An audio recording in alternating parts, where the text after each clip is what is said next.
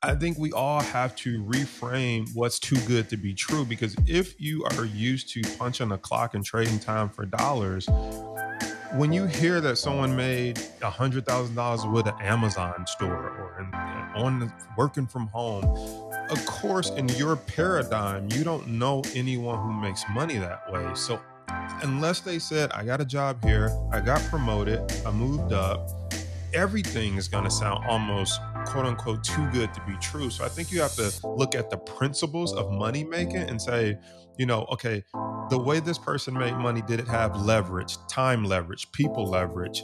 Were they was it one to many? You have to kind of study wealth principles and say, okay, in that industry, that makes sense. If you're investing, your money can work 24 hours. It doesn't get tired. It doesn't get sick. It doesn't take vacations. So, okay, it is possible to make that number. So I think first you have to reframe what's possible.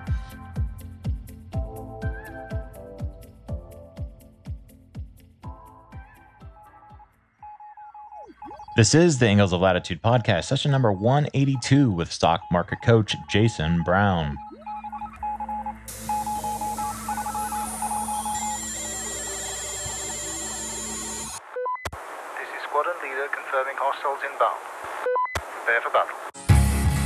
What you're about to hear is the integration of life. Clarity is power. If you live each day as if it was your last, someday you'll most certainly be right. Liberty. We choose to go to the moon. It's happening. And all things geek. Yeah, I'm not sure I know how to answer that. Uh, you got a badass over here. Welcome to the Angles of Latitude podcast. And welcome back to the show, everyone. I'm your host, JC Preston, connector of amazing people and great ideas. And in this session, I'm joined by Andy Dix, professional coach and host of the Hopeful Hoosier podcast. If this is the first time you're listening in, this is, of course, the show where we bring you life lessons or a message from successful entrepreneurs, experts, athletes, and artists so that you too can find and execute your own personal mission and live a lifestyle that you're proud of. As I'm recording this intro, it's a great day if you're in the stock game at all. And chances are you heard of the Tesla and Apple stock splits today. And if you had the extra cash, it would have been a great time to get in on the market. It probably still is as I'm publishing on Tuesday. Personally, I'm only so deep when it comes to the stock market and in paper assets because much of what Robert Kiyosaki has taught over the years is about really just focusing in realty. And traditionally, he's not been a huge proponent of the stock market. And in fact, he says that if uh, you might not want to get too involved if you really don't know what you're doing. So, you know, I've spent more time learning about other means of passive income. Uh, however, through Pat Flynn, uh, one of his live streams, I connected with today's guest, Jason Brown, and what Jason helps people do uh, just simply blows my mind. And while I know there's other people in the stock market coaching space, he's the first one that I've had the pleasure of meeting. So, in this session with Jason, we'll be finding out why he believes all financial education is good, if certain personal traits are better than others when it comes to starting in the stock market game, and how someone can convert their current business profits into other revenue streams. But before we get there, let's talk about Kennected. And truth is, creating leads can be a daunting practice. And even worse, many leads that we as business owners get might not be the best fit for our services. So the smart business owner will leverage a network like LinkedIn and use it to search for specific people to connect with and to potentially serve. Problem is, it doesn't really matter what platform you're using. There can be a substantial amount of manual labor to engage with prospects to even get them to the point where they're ready to jump on a call with you. So that's where sales funnels come into place.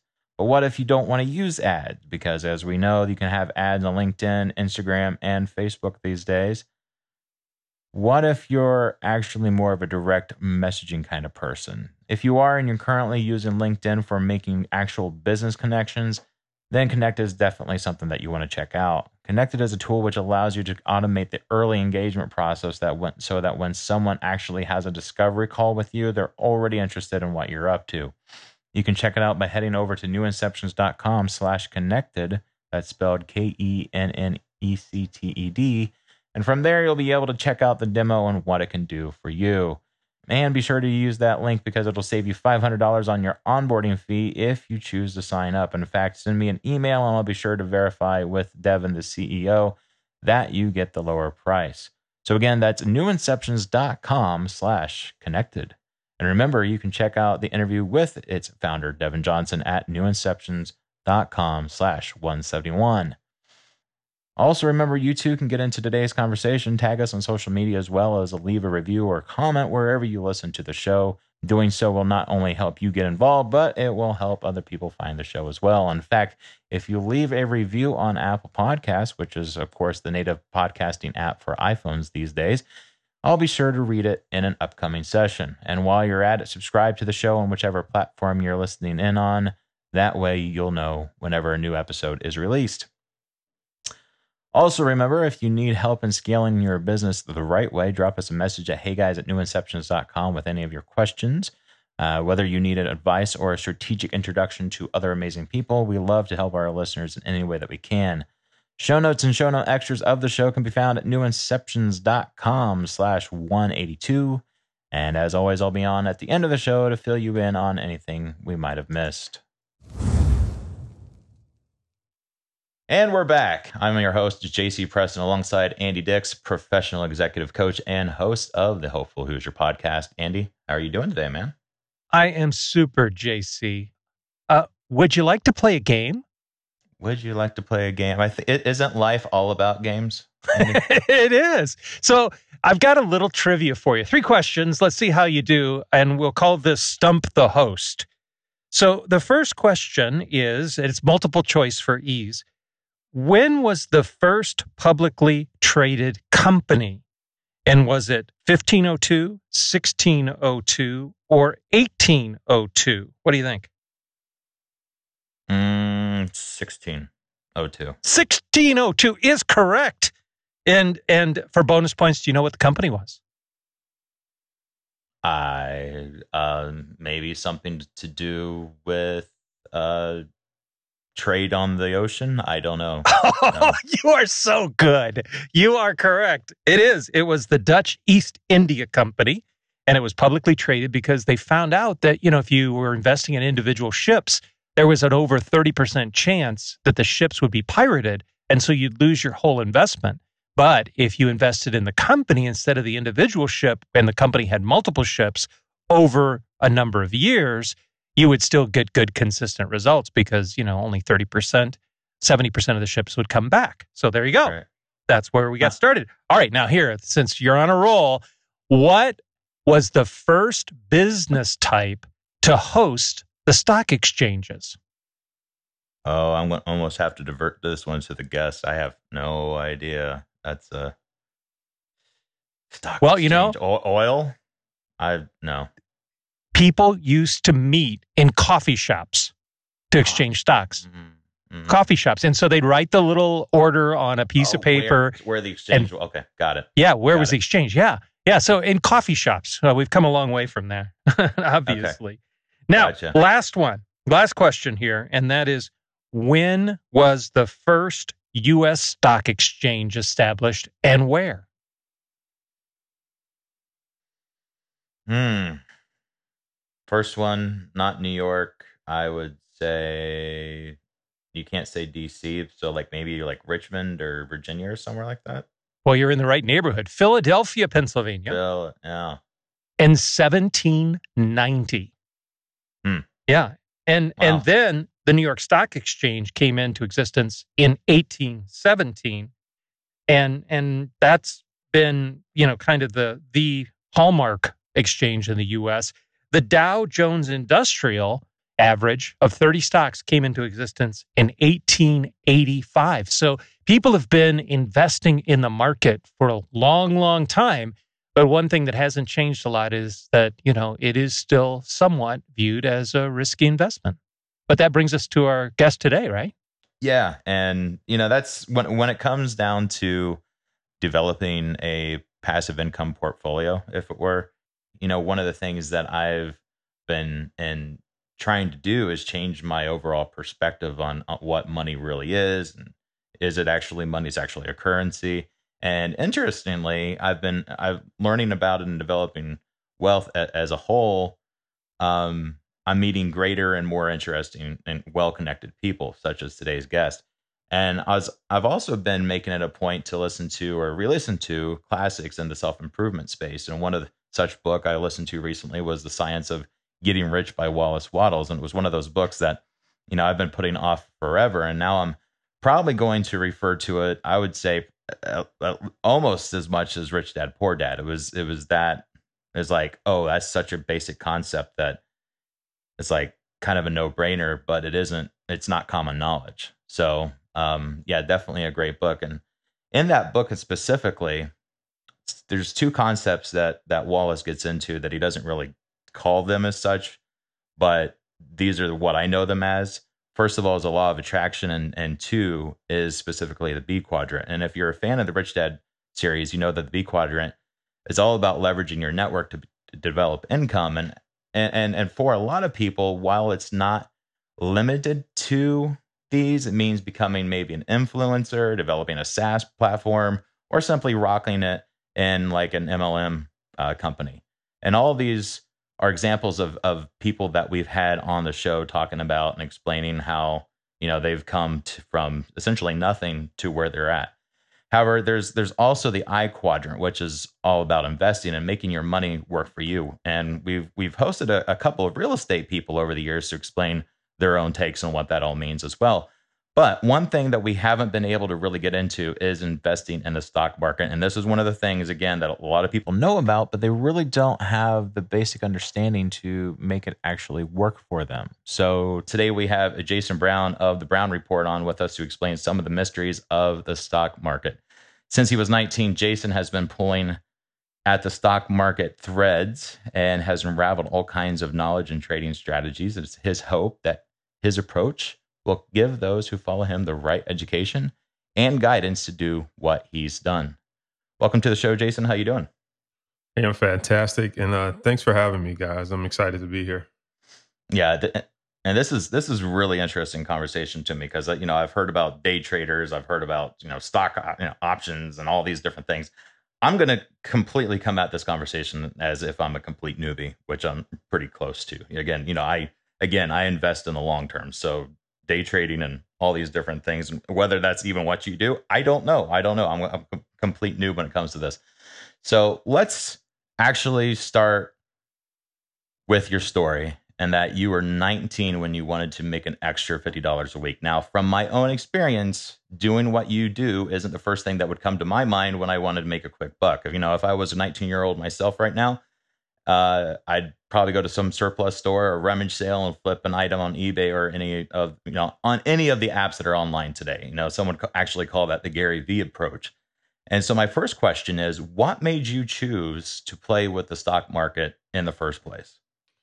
Yeah, so great question. When I when I think back to my younger self and why I picked the stock market, it you know, I really needed something that I didn't have to physically work harder for or put any additional, you know, time into from a physical labor standpoint. So my whole goal, I was making eight dollars an hour working at Sprint PCS, and on the weekend or Saturday, eight dollars an hour for an eight-hour shift, it was sixty-four dollars.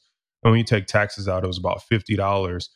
And so I said, man, if I could figure out a way to make fifty dollars, then I wouldn't have to work Saturdays and so that was the whole game plan. And I had $500 in my bank account, so to speak. And then the company I work for, Sprint, the stock was $5. And so I just thought, I don't need it to move, you know, some astronomical amount. I don't need it to move $50. I just need to move 50 cents. And that was so reasonable to me. I said, can the stock move 50 cents? That's all I'm asking for.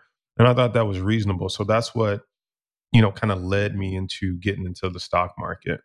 Mm. And it did move 50 cents. Absolutely.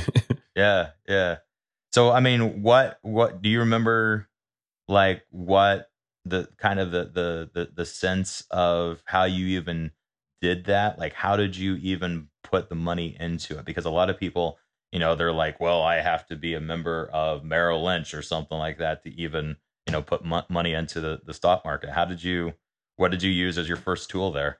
Yeah, so I always like to say there's a story before the story. So the story before the story that we didn't touch on is that when I was 18, uh, I took two thousand dollars to uh, a well-known bank. I won't mention the bank's name, and I said I want to invest, and the lady just said, "You know, what's your goal?" I said, "I want to be rich. Like, what other goal is there to have?"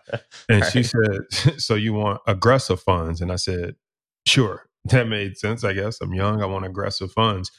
And then when I came back, my two thousand dollars had actually decreased down to seven hundred dollars and that was like the best and worst time of my life because it took me forever to get 2000 i think i saved some of my money from high school graduation and so what happened in that moment was i said i come to the professionals because i thought the quote unquote professionals don't lose money and so once i realized that they lose money too i said i could lose my own money if that's the case i'm not going to pay you to lose my money and so mm.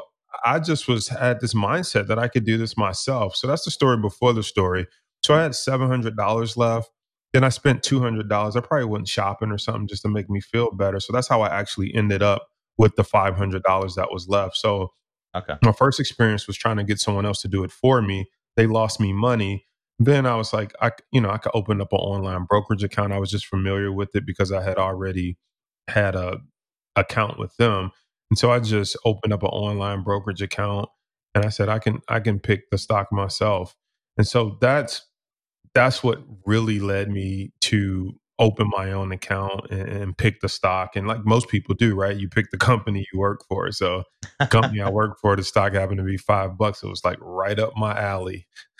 nice. Yeah. Yeah. And or or the company that you have a lot of, you know, faith in. And for me, you know, I've seen the the the crazy rocket of what's been Tesla in the last five years, you know? And it's just like, yeah, and there's nothing wrong with, you know, starting with a company that again you either work for and have an interest with and and, and or one you're just a, a complete fan of. Um absolutely. You know, so one of the things that I mentioned at the beginning of the show was that I, I recently listened to Wallace Wattles' book, and I've been a fan of Kiyosaki for for a bit. And you know, Robert actually says there's five parts of developing our financial IQ. He says you, you got to know how to make money, you need how to protect your money, you know how to budget, leverage your money, and improve your financial information regularly. Let me ask you, over time, who or what have been your go-to sources for raising your own financial IQ? So similar to you know, you, I, I, I listen to, I have like the whole set of Kiyosaki on audio, Rich Dad, Poor Dad, Rich Kid, Smart Kid. I think I have Cash Flow Quadrant. I think there's another one I have what the, what the rich teach their kids that the poor don't. I think I have like at least four um, of his uh, DVDs, which you know are now MP3s and stuff. So right. that was one of my go tos because he really started to open my mind up to just understanding how business works and seeing money around you, how he tells the story about the kids um, working in the store for free.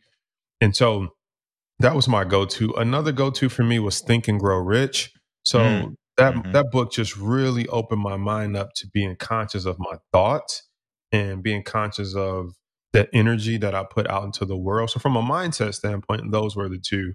From an investment standpoint, I had bought a book. I, you know, I don't know the name of it now. It was years ago. It was called like How to Day Trade, or it might have been. I don't think it was a dummies book because I would have remembered the yellow book cover. Right, but right. so it wasn't a dummies book, but it was some type of how to day trade book. And I, I you know, I read that. I just picked up one nugget for it from it. Then uh, I end up just kind of being self taught. You know, I would look at books. I would look at PDFs. I would just get anything I can get my hands on that was free because I didn't have a lot of money. And then I eventually paid about four. I went to like a weekend seminar at like a hotel mm-hmm. about investing back when that was a thing. and so, you know, I just like I three months ago. No, right, right, way before COVID nineteen. And so I went to about two or three of those. And so about at the third one, I would pick up something from each one because I didn't have the money to join. And by the time I think I went to the third one, I I didn't have the money, but I put the course on like a credit card, and I just said these guys can't be selling some. They can't be selling something for four thousand dollars and teaching nothing. So I mm-hmm. said I'm gonna learn something. I just didn't know what I was gonna learn. So I bought their course. By the way, this was after. Well, this was after I had already made about six figure in the stock market, but I had made money, then lost money, made it back, and then I was like, maybe I should take a course to make sure I really know what I'm doing. And so then I bought my first $4,000 course. And then it just literally got to a point where I felt like I was as smart as the people who were teaching. And I thought, why don't I, you know, launch my own business and see if I can teach people my way, my methods. And so that was like the transition for me. Hmm. You know, there there are plenty of people advertising, um, some that almost are too good to be true programs for day trading and, and investing. And and then there are others that are very legitimate. And it sounds like you've kind of sampled as well as created your own. So for our listener, how does someone evaluate and know what is good and a and a good investment in financial education versus the ones that are are maybe not as good?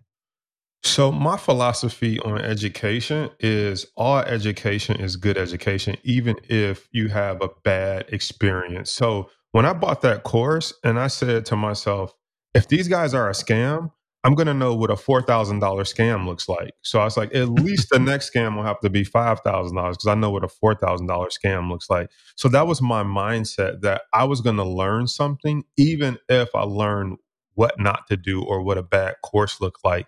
And so I think first people just have to be open to understanding that even in what may seem like a bad situation or information that you still can learn from it. That's number one.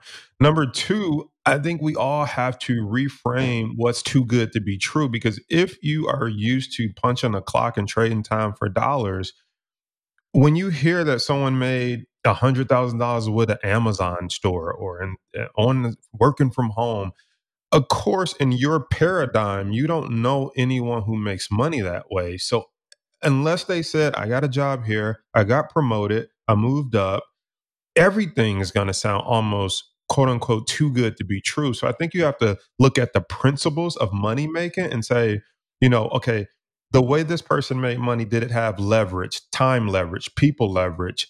Were they, was it one to many? You have to kind of study wealth principles and say, okay, in that industry, that makes sense. If you're investing, your money can work 24 hours. It doesn't get tired. It doesn't get sick. It doesn't take vacations.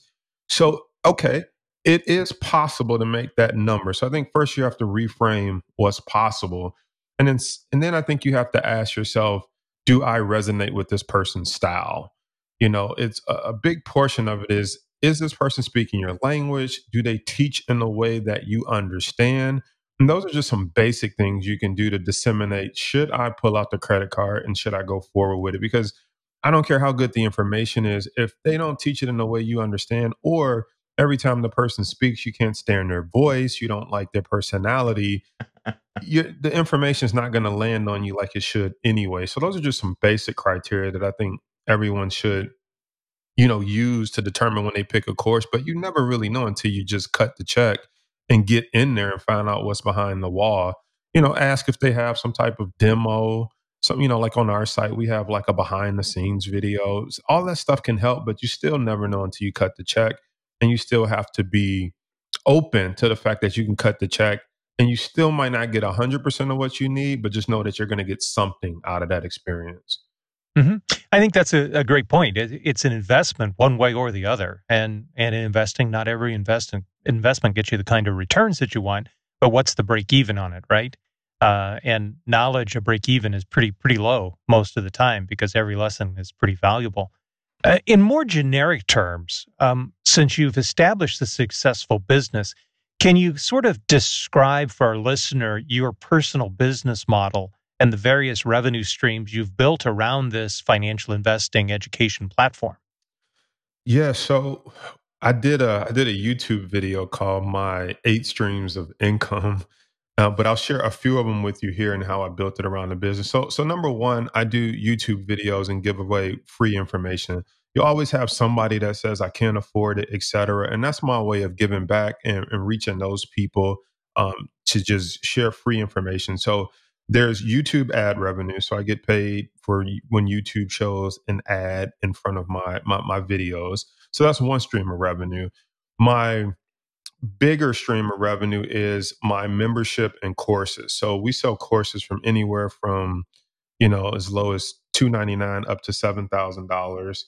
And so that's a form of revenue, one time purchases for courses. But then I also have my membership where you get access to a certain collection of courses, but you also get access to me in a group setting. So every week, I'm looking for real trades with my real money because I would be looking for trades anyway. I'm a real options trader. I'm not just teaching it, but I don't do it. Um, I'm putting money to work for myself. And so you get to see what I'm looking at, what I'm thinking about buying, how I analyze it, when I'm thinking about getting in, when I'm thinking about getting out.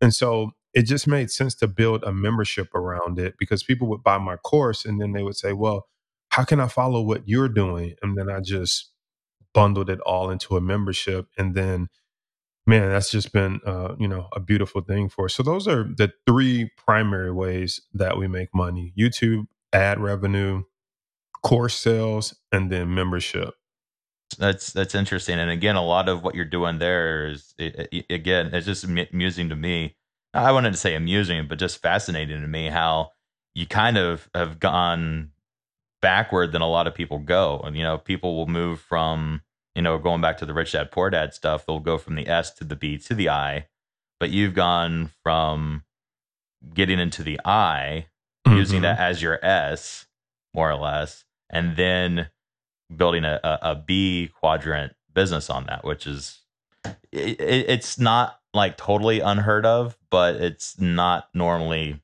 the route of, of going. Right. Yeah. I started, I went straight to the I. so let's uh let's pretend that, you know, again, that I'm I'm a complete novice and I don't know anything about what you do. First off, why do I really even need to look into the passive income in general? Yeah, so there's just wealth principles that are tied to passive income, you know, particularly with the stock market. I'll say why someone would need to look into the stock market is I can compare it to any industry and almost every industry it smokes every time. So some people will say, you know, you can become a millionaire from real estate. No doubt, you can become a millionaire doing anything. But when I take the stock market and I take real estate and I put them side by side, I say there's a strategy that I call my rental income strategy where you can buy a stock and then rent it out every single month. And so, what I love about that is you get the same benefits of a rental property, except you have no tenants, no roof, no leaky faucets to fix. Um, people say, Well, I'm in real estate, I do wholesaling. I find a deal and then I wholesale it to someone else. We in, inside the stock market, that's just buying a call option and selling it, or that's just buying low and selling high. Um, so you can take that same principle and you don't have a physical property that's sitting, you don't have a physical property that you need insurance on or anything like that. And so, you know, I think about getting into a restaurant, right? It's like if mm-hmm. I were to buy a McDonald's, I can only make money on that street corner. And so I want it to be in an industry where I can make money, you know, no, you know, no matter where I was at in the world. And so when you think about all the benefits of being in the stock market, you can make money around the clock. You can make it from anywhere in the world. You don't have as much as the liabilities as any other business. And the real startup cost is the information and having some capital to actually get into the game. So mm-hmm. there's just a ton of reasons why the stock market. And then if you think about it big picture, everyone ends up in the stock market one way or another. If they don't, my question would be, how do you plan to retire? Because your money ends up in a 401k, a IRA, a 403b, some way, somehow, you and all, all roads lead back to the stock market or the company you work for is a publicly traded company. And you should understand how their stock works to know if you're getting ready to get laid off or not, because some of that stuff is tied to how well the stock is doing. You can tell how well the company's doing. So almost every road, I don't know a road that doesn't lead back to the stock market. So if all roads lead to it, you might as well learn how it works. There's no avoiding it. Mm, love that. So again, I'm kind of like, okay, so beginning from from square one, and I'm sure that you have videos that on YouTube that explain, you know, here's here's here's chapter one, chapter two, et cetera, et cetera. But what are some of the keywords that you know someone that's first starting should be paying attention to, like day trading, option trading, stock market tips? I mean, what what's what's out there? So typically, anything with the word beginners attached to it is a good way to search. You know, how, how to get involved with the stock market for a beginner, how to buy stock for a beginner, how to trade options for a beginner. If you're totally new, just throw the word beginner at the end of any search term, and uh, that's a you'll probably find all the videos geared towards you. So that's a good place to start. If you're looking for more like a blueprint of what to, what you should learn when you're getting started, you want to number one understand the terminology of the stock market. It, it does no good if I say you know this stock is bullish and you're like, what? Why are they talking about animals? So you need to understand the terminology first. Second, you need to understand how to read stock charts because there's patterns within the chart. So those are the first two things you need. And then third, you need to learn how to use options to limit your risk or supercharge your results. That's how I teach. And so if you can learn those three things, everything else is more about personality. When you say, should I be a day trader, swing trader? That's more personality. Do you like getting in and out of stuff in a day? You're still going to need to understand the language, how to read a chart, a daily chart or a minute chart. And then you're going to need to know how to limit risk. If you're like, I'm long term, no problem. You still need to understand fundamentals and the language. You still need to understand how to read a long term chart to spot a long term trend. And you still need to learn how to protect your income. So, what I teach, you need to learn it, or whether I teach it or not, the bottom line is you need to learn those three things. And then it's more about adapting it to your style day trading, short term swing trading, options trading, forex, um, commodities, or just long term investing. Even if it's your IRA or your 401k, there are trends and percent returns that you need to look at to make sure they have your money in the right place. So, the foundational things you need to learn, they apply across all categories and styles of trading. So, some people confuse a style of trading for learning principles of trading. Mm, there are yeah. principles you need to know no matter what your trading style or investment style is. You know, there's there's this term called the animal spirits, where sort of the emotions kick in and people start moving, usually in the wrong direction, um, as opposed to the market.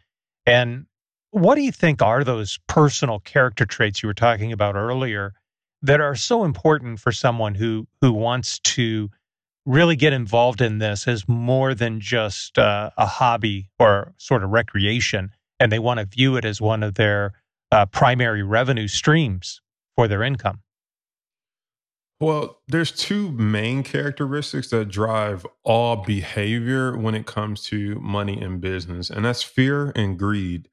And so everyone will have to evaluate what are they scared of when it comes to you know, because there's an opportunity to lose money, but why does that scare you? If if I said, hey, if you were walking down the street and a dollar fell out of your pocket and and you lost it, would that scare you?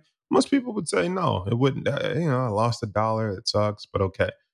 But when it comes to putting 5,000, 10,000 into the market, they're scared of losing it. And so we we have to evaluate what why does money control us to the point of fear? Or why does a certain dollar amount control us to the point of fear um, versus one dollar versus five or ten thousand dollars? So th- that's one characteristics that we have to examine. The other one is greed. Jason before you go on though mm-hmm. I, I think that's really important. Tell me a little bit more about that in your experience in teaching others.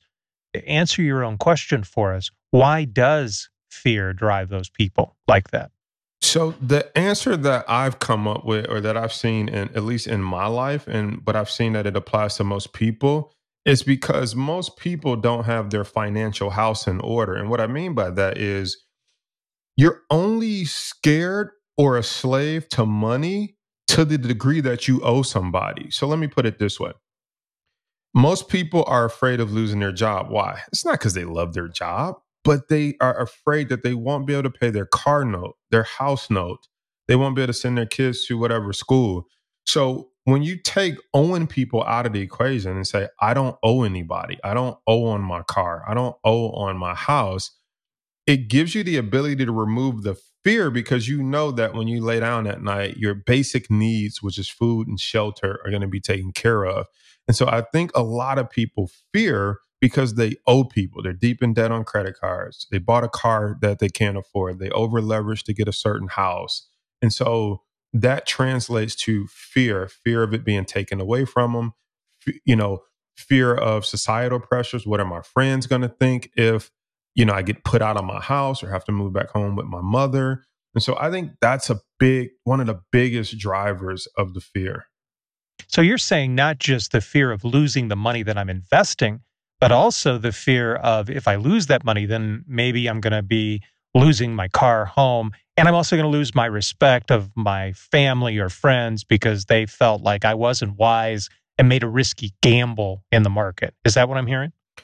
Yeah, absolutely. And that's that's that's what drives most people. And so trying to get on the other side of that fear is getting to a place where you don't care what other people think getting to a place financially to where you can afford to take a calculated risk. And if it doesn't work out for you, it doesn't change your current lifestyle. And once you can kind of master those things, you can get into a place where you can conquer the fear. Mm-hmm. That's good. What other trait, maybe one more, that you think is really important that identifies somebody that can probably handle and tolerate doing this on a day to day basis? If I were to pick someone who could handle and tolerate it, it would it would be somebody that's disciplined. So this this industry is not for the undisciplined. It's not for the person who uh you know doesn't want to study the charts. It's not for the person that doesn't want to put in the work. Um, those people will get chewed up and spit out if they don't want to put in the work in this industry. And so it takes discipline to delay current gratitude or to delay enjoyment for a reward later. It takes discipline to look at stock charts. It takes discipline to close a trade out that maybe when you're up, um, maybe when you're up a hundred percent and you're thinking it can go higher, but it takes discipline to say, this was my number and I hit it. I have to be okay with it going higher without me. All of those things takes discipline. And so a disciplined person is one that'll succeed. And a person that lacks discipline is one that will be getting a rude awakening because the moment they start to have some success in this industry, it will undoubtedly be taken away from them because they don't have the discipline to, they might have had some luck to get them there, but they don't have the discipline to keep them there. Hmm. Hmm. Good stuff. Yeah. So again, there's a lot of different strategies that are out there, and you, as you just said, there's there's there's different ways of of of doing and investing, whether it's lo- the long haul, the you know the data trade or or whatever. Um, what do you think makes your process work specifically for you and and for others? So I think what makes my process work is I number one, when you think about investing, it's just it's just a cut. It's just a collaboration of finding value, finding your risk reward level, and then putting capital to work at a risk reward level that you're willing to accept, no matter what the outcome is.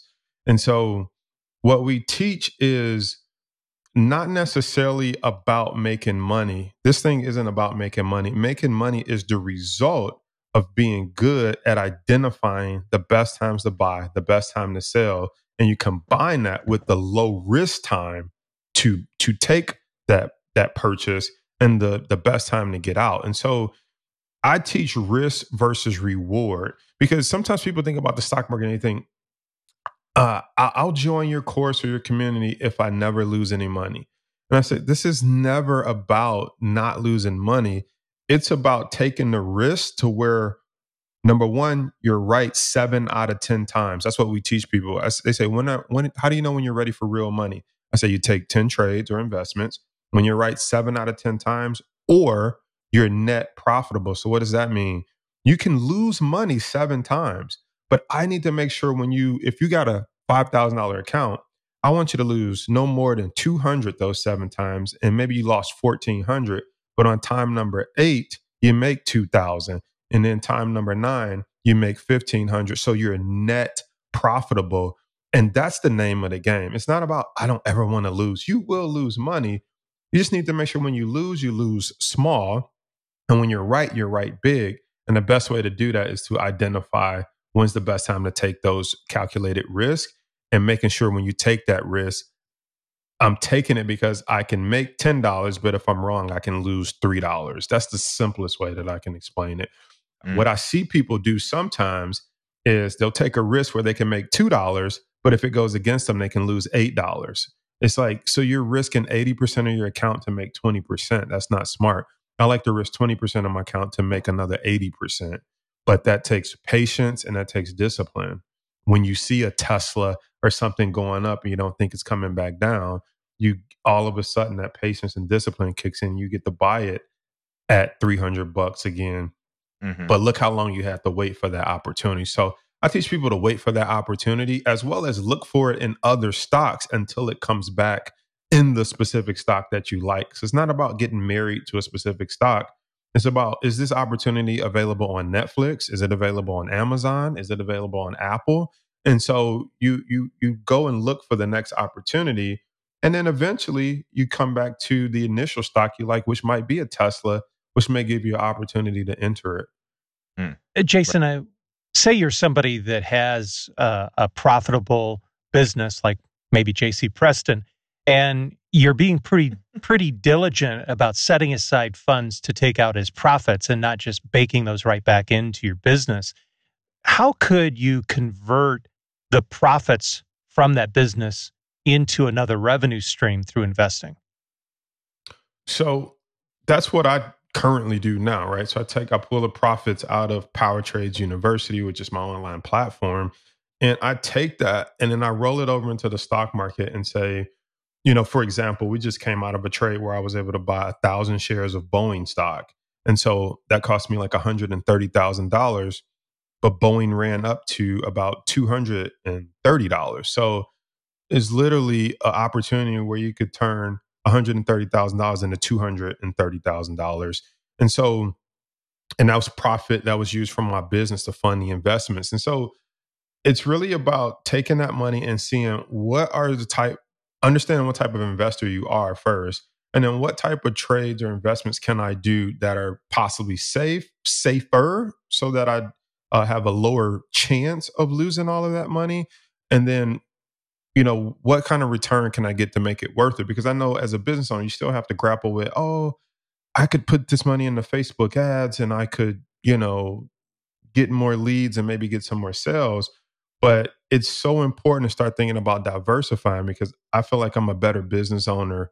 And I think most people will be when they can make money outside of their business, they're able to not have to operate out of this I need somebody to buy something. I need someone to buy something. Should I run a promo? It's like take it or leave it. I know I'm putting out my best stuff there and I'm able to passionately work there because I don't necessarily need it for money because I have this other thing going on. So it's really just about taking that money, identifying your investment style, and then looking for the opportunities that fit your style.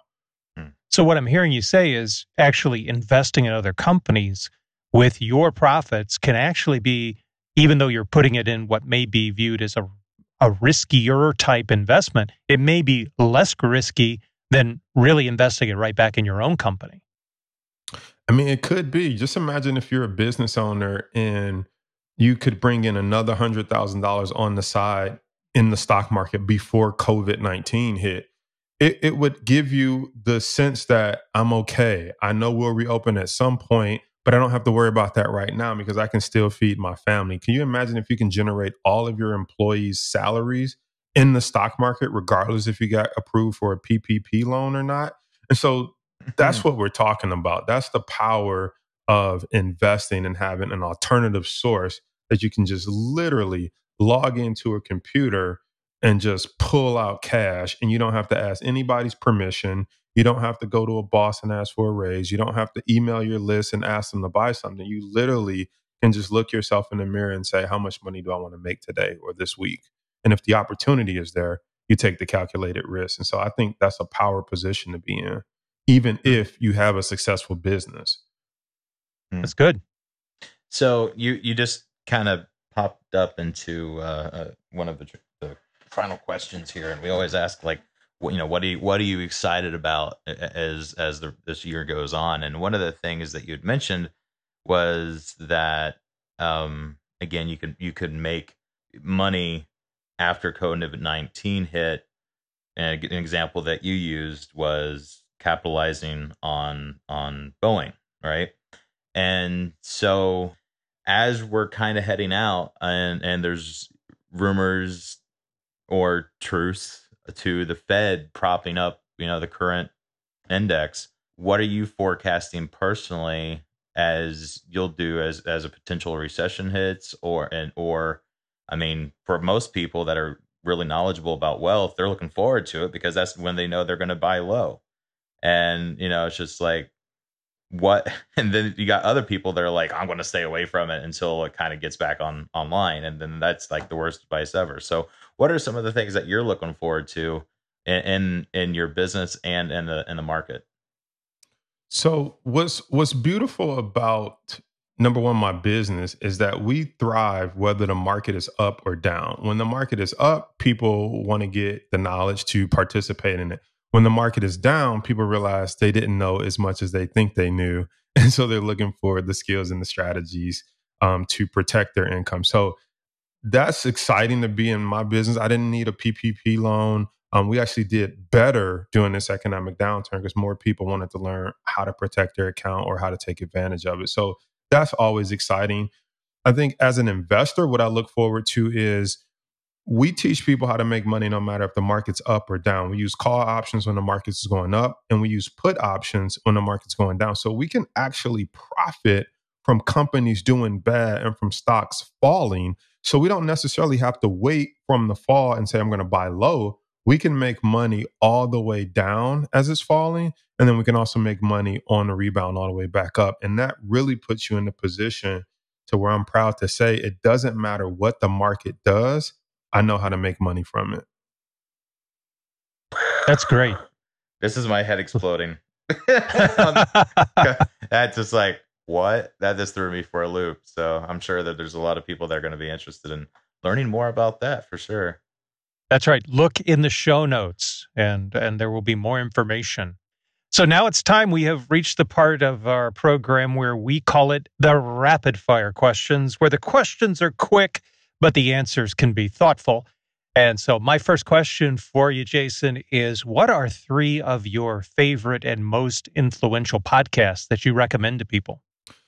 So, when I think about my three favorite podcasts, uh, I have to shout out Pat Flynn from Smart Passive Income. That was one of the podcasts that really um, opened my eyes up to what's possible with online business. So, Smart Passive Income from Pat Flynn Amy Porterfield's Online Marketing Made Easy was a podcast that really helped me. And notice none of these are stock market podcasts. These are these are all like marketing uh, and business podcasts.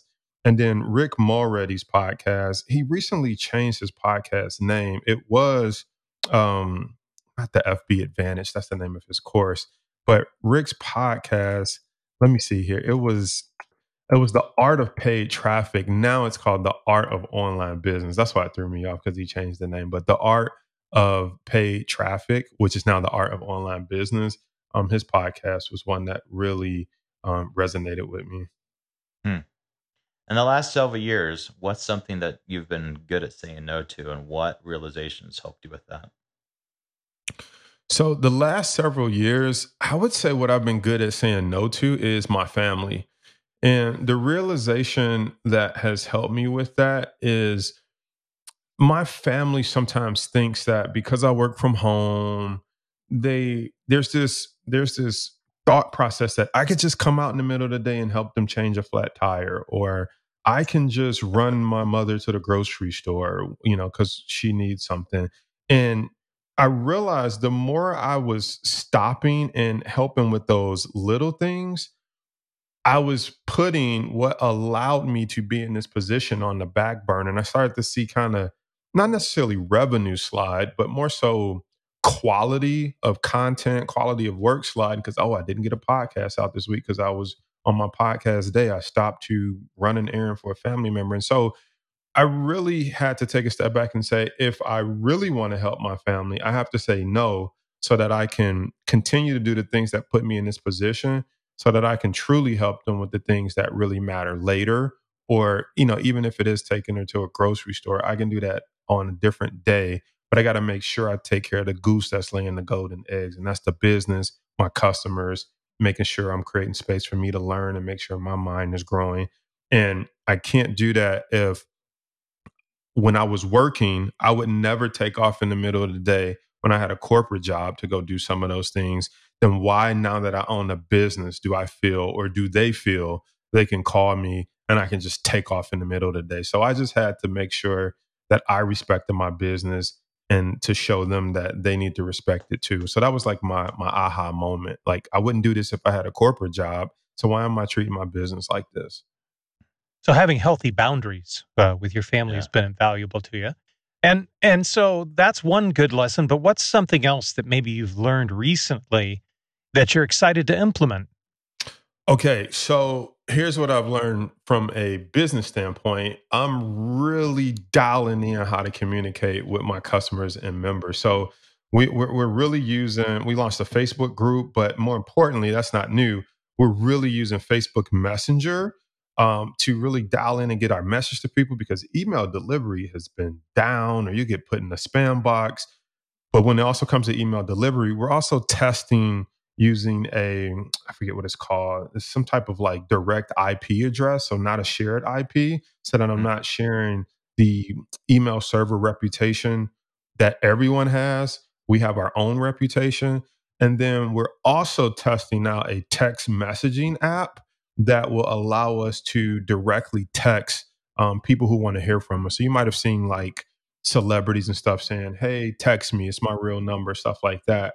Um, we've been looking into platforms like that to where we can directly text our customers and there is no spam box or a different box for text. That's going straight to your phone. So those are like the top three things I'm excited about. Facebook Messenger, trying a, a, a different email server with a dedicated IP address, and then launching our new text messaging service. Good stuff. Yeah, that's yeah, and and funny enough, I mean, even before we got on the show, it was just like uh, you know, my email didn't make it to your inbox when you know when we were trying to set this up and Mhm. and get you online, and it's just like, okay, well, there's another example of email not doing its job anymore. So, next question: What's one thing every high school student must know? One thing every high school student must know, I would say, is that the learning doesn't stop when you graduate. You know, some people graduate high school and they say, I'm never picking up a book again. Or they end up getting to college and they say, once this is done, I'm never studying finance again, or whatever the case may be. And I want every college student to know that learning is a lifelong skill. Education is a lifelong thing. Can you imagine, if you're a college student listening, can you imagine that someone who graduated with a degree in marketing 10 or 15 years ago, can you imagine them saying, I'm done, I don't have to learn anything else? And then along comes Facebook, YouTube, Twitter, Instagram, right? And so, can you imagine if they were still stuck in trying to send out mailers in the mail to reach people and they didn't want to learn how to run online ads through these social platforms or learn how to go live? And so, Yeah.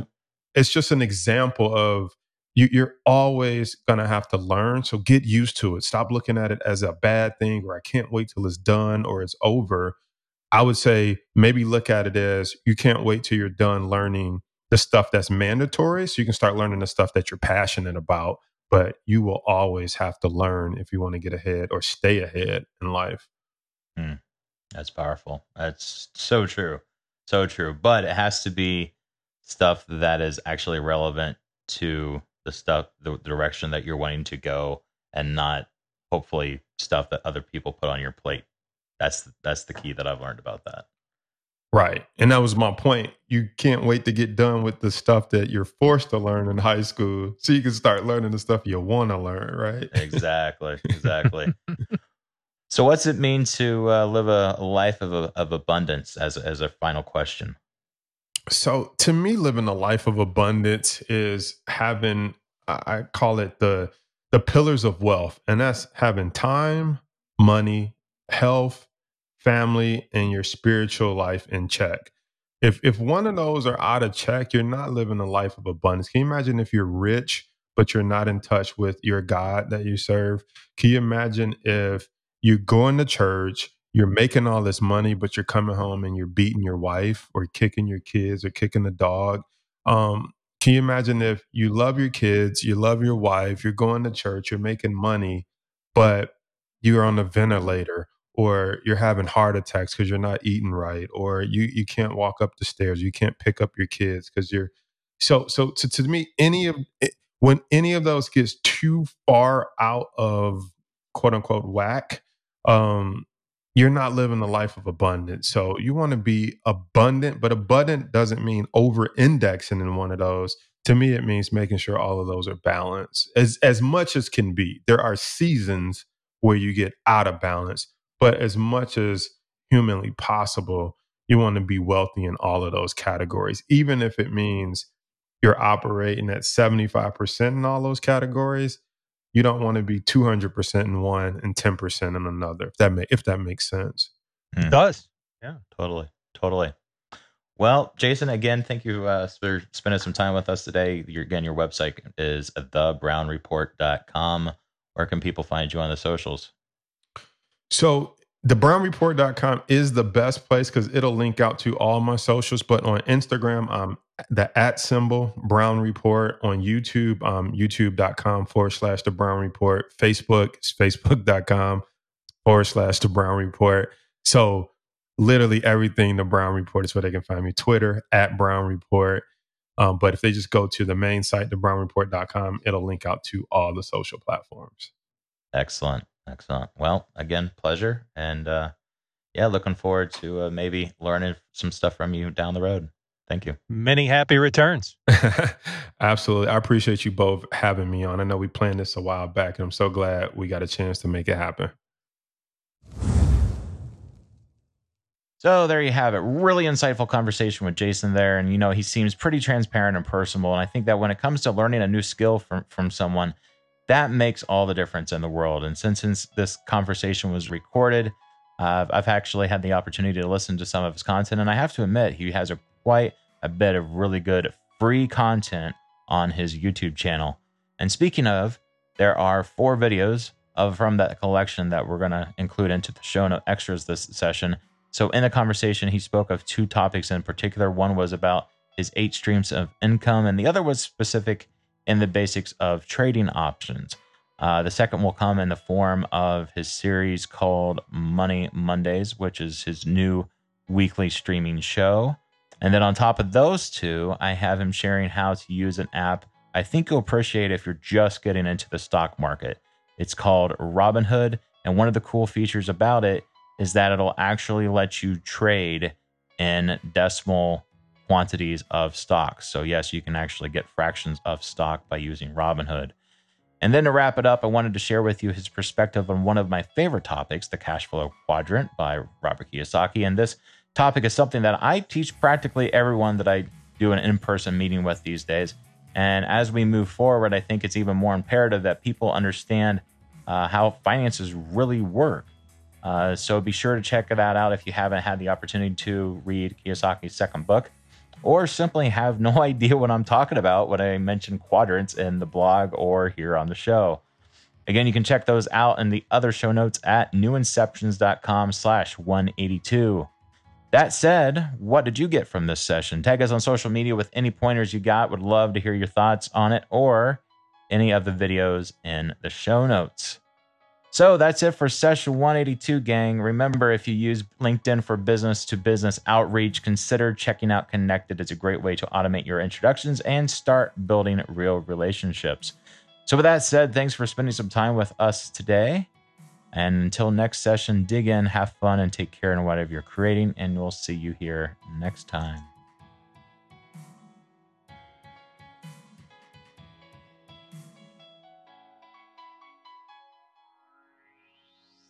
Thanks for listening to the Angles of Latitude podcast.